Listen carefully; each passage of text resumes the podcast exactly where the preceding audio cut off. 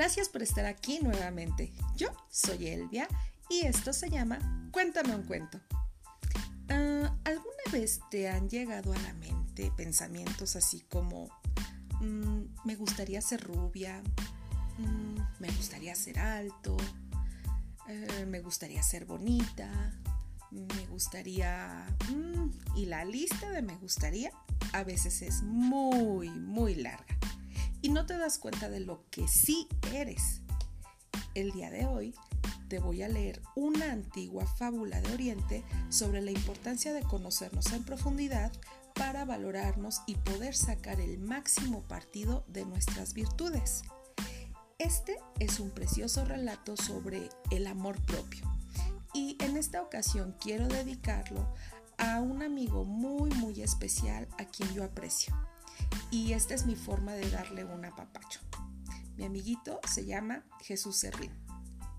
Te pido Jesús que en este momento tú y todos los niños que están escuchando se pongan muy cómodos, cierren sus ojitos y dejen volar su imaginación, porque ya comenzamos.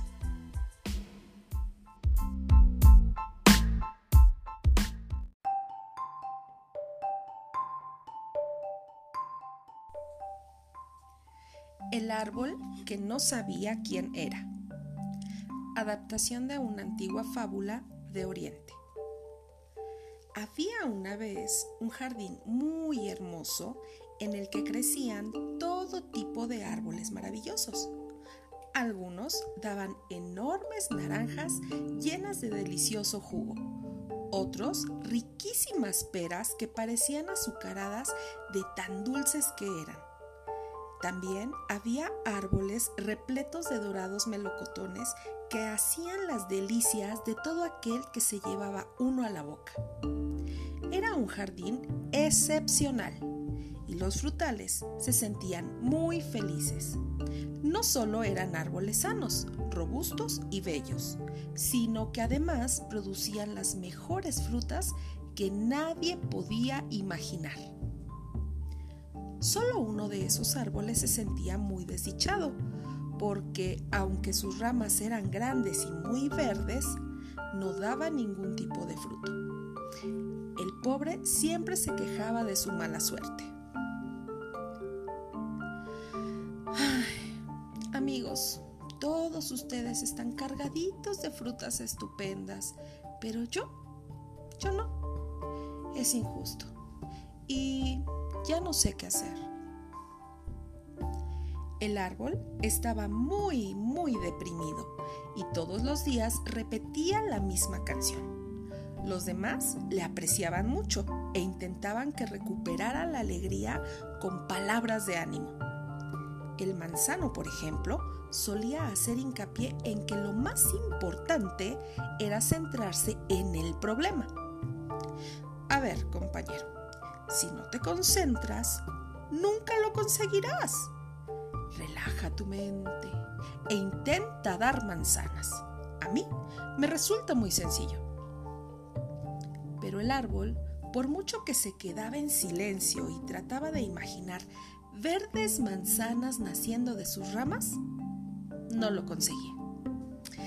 Otro que a menudo le consolaba era el mandarino quien además insistía en que probara a dar mandarinas. Mm, a lo mejor te resulta más fácil con las mandarinas. Mira cuántas tengo yo.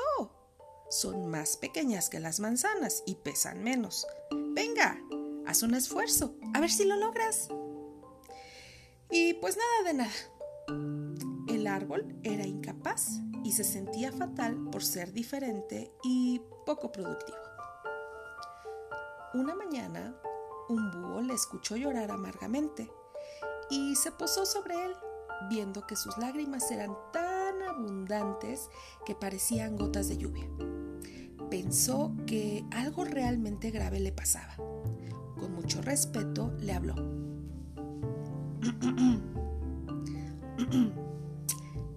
Perdona que te moleste. Mira, yo no sé mucho acerca de los problemas que tienen los árboles, pero aquí me tienes por si quieres contarme qué te pasa. Soy un animal muy observador y quizá pueda ayudarte. El árbol suspiró y le confesó al ave cuál era su dolor. Ay, pues gracias por interesarte por mí, amigo. Como puedes comprobar, en este jardín hay cientos de árboles. Todos son bonitos y están llenos de frutas increíbles, excepto yo. ¿Acaso no me ves? Todos mis amigos insisten en que intente dar manzanas, peras o mandarinas, pero no puedo, no, no puedo. Me siento frustrado y enfadado conmigo mismo por no ser capaz de crear ni una simple aceituna.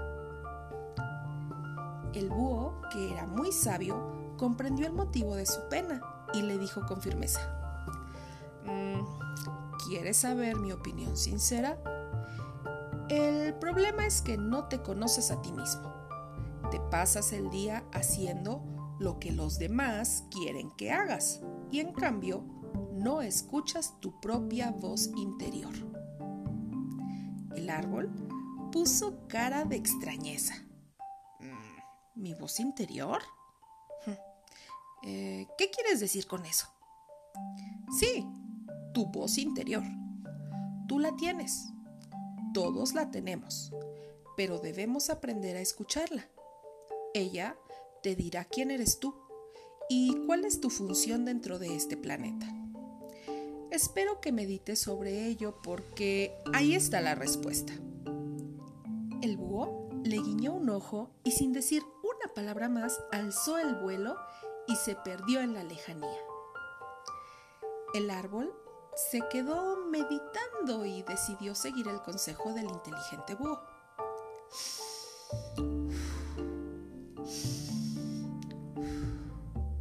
Aspiró profundamente varias veces para liberarse de los pensamientos negativos e intentó concentrarse en su propia voz interior.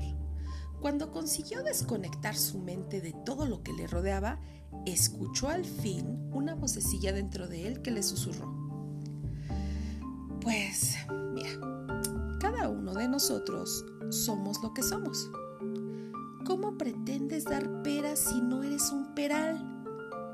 Tampoco podrás dar nunca manzanas, pues no eres un manzano, ni mandarinas, porque tampoco eres un mandarino. Tú eres un bello roble y como roble que eres, estás en el mundo para cumplir una misión distinta, pero muy importante. Tú das refugio a las aves entre tus enormes ramas y puedes dar sombra a los seres vivos en los días de calor. Ah, y eso no es todo, ¿eh?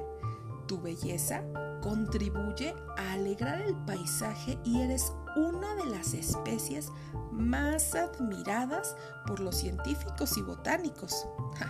¿No crees que eso es suficiente? En ese momento, y después de muchos meses, el árbol triste se alegró. La emoción recorrió todo su tronco porque al fin comprendió quién era y que tenía una preciosa y esencial labor que cumplir dentro de la naturaleza. Y por supuesto, nunca más intentó dar ninguna fruta.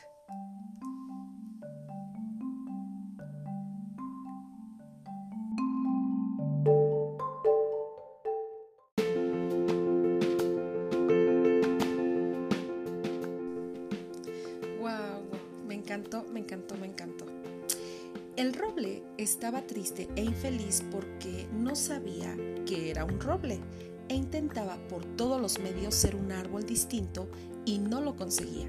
Por eso estaba frustrado.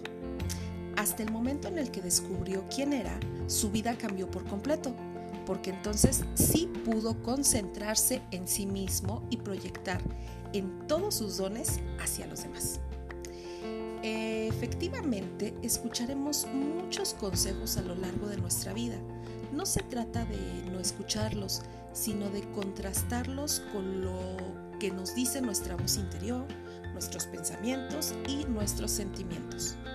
Si te conoces, conseguirás decidir qué camino seguir sin necesidad de que otros te digan por dónde es donde debes ir. Podrás guiarte por lo que te diga tu yo interior.